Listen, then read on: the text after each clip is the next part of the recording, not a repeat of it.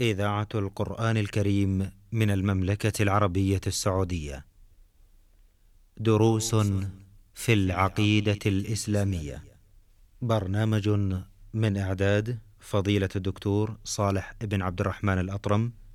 تقديم فهد بن عبد العزيز السنيدي. بسم الله الرحمن الرحيم الحمد لله رب العالمين والصلاة والسلام على أشرف الأنبياء والمرسلين نبينا محمد وعلى آله وصحبه أجمعين أيها الإخوة والأخوات السلام عليكم ورحمة الله تعالى وبركاته. أسعد الله أوقاتكم بكل خير وأهلا ومرحبا بكم إلى حلقة جديدة في برنامجكم دروس في العقيدة الإسلامية. مع مستهل هذا اللقاء نرحب بفضيلة الدكتور صالح بن عبد الرحمن الأطرم. فأهلا ومرحبا بكم الشيخ صالح.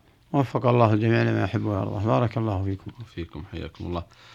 الحقيقة نود أن نكمل الحديث الذي ابتدأناه في الحلقات الماضية حول موضوع الهجرة.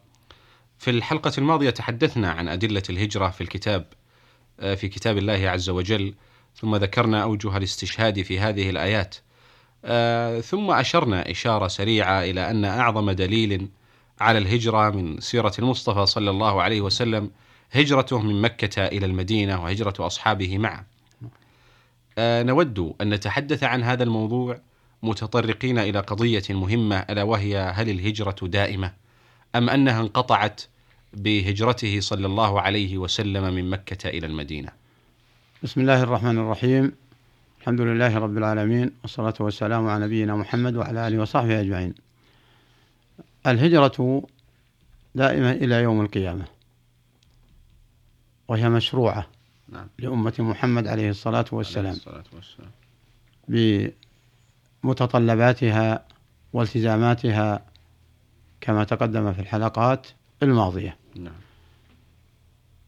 بدليل أن الرسول عليه الصلاة والسلام عليه الصلاة والسلام. قال لا تنقطع الهجرة حتى تنقطع التوبة ولا تنقطع التوبة حتى تطلع الشمس من مغربها. نعم.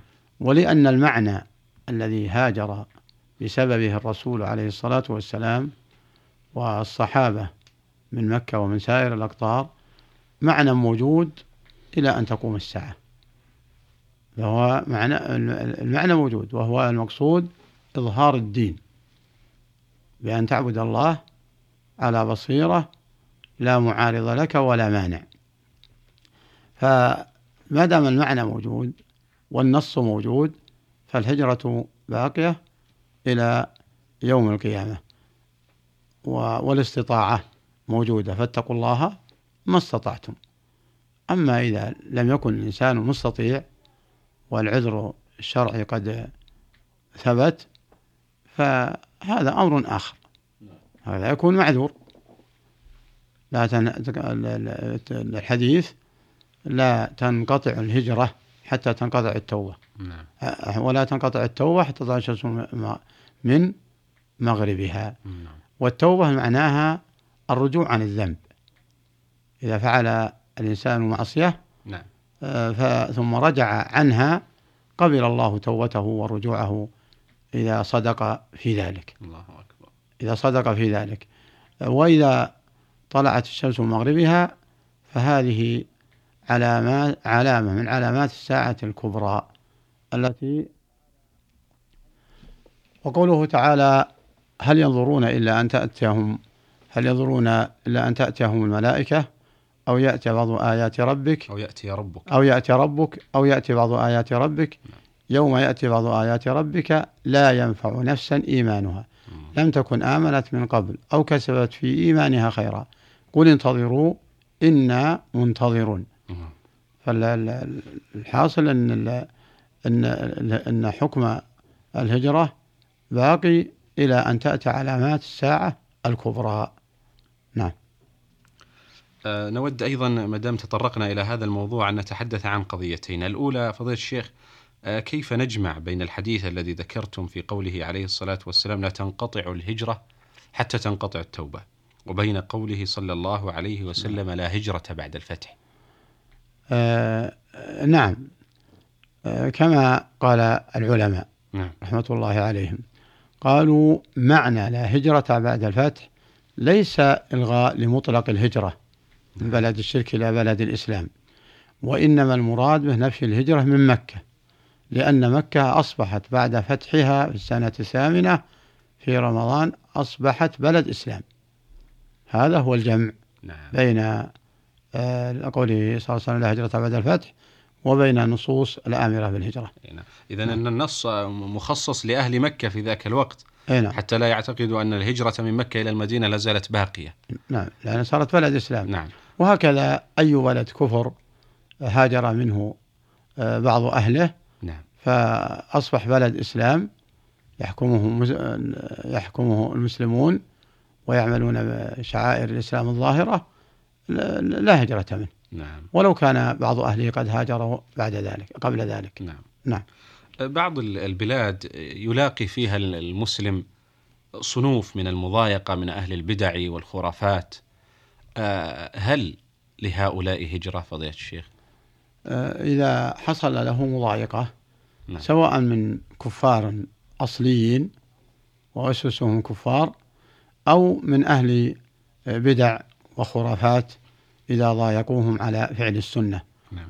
ولم آه، يستطيعوا أن يظهروا العمل بسنة الرسول عليه الصلاة والسلام من آه، مضايقة هؤلاء المبتدعة أو هؤلاء الخرافيين وكانت هذه المضايقة تؤدي إلى الخلل في عباداتهم أو الخلل في شعائر إسلامهم أو العجز.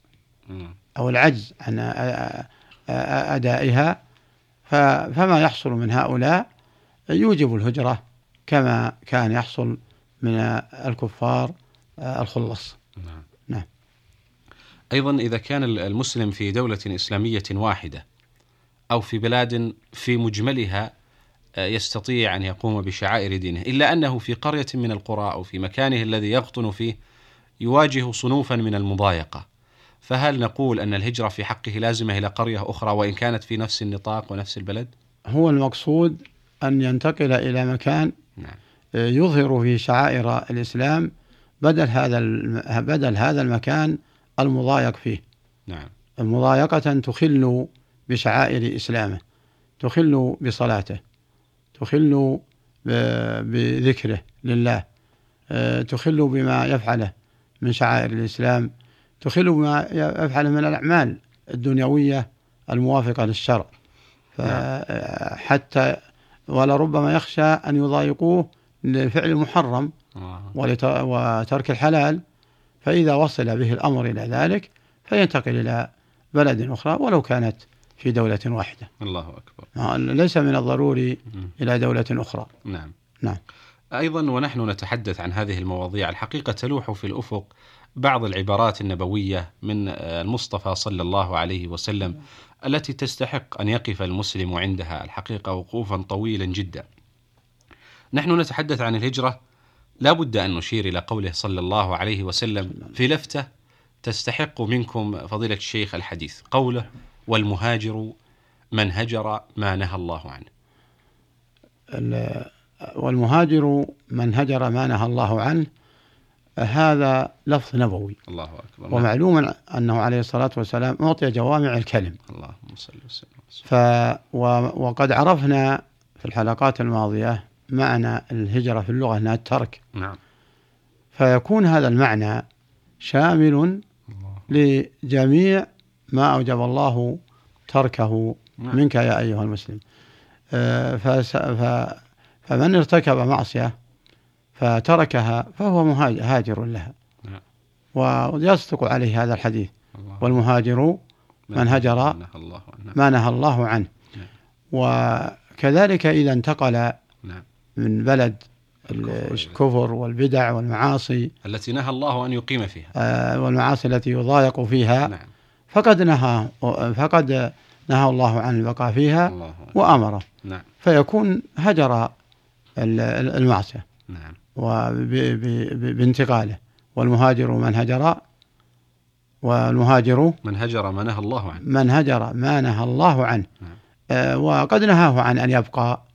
بين آه، أظهر هؤلاء الكفار أو المبتدعة الذين تغلبوا على إظهار بدعتهم وراغموه نعم. فمعنى الحديث واضح الله أكبر نعم. شكر الله لكم يا شيخ على هذا البيان ونتمنى أن يتجدد اللقاء وأنتم على خير. أيها الإخوة المستمعون تقبلوا في ختام هذا اللقاء تحية زميلي عبد الله عريف من الهندسة الإذاعية لنا بكم. لقاء بإذن الله تعالى في حلقات قادمة. حتى ذلكم الحين طبتم. وإلى الملتقى والسلام عليكم ورحمة الله تعالى وبركاته. دروس في العقيدة الإسلامية. برنامج من إعداد فضيلة الدكتور صالح بن عبد الرحمن الأطرم تقديم فهد بن عبد العزيز السنيدي.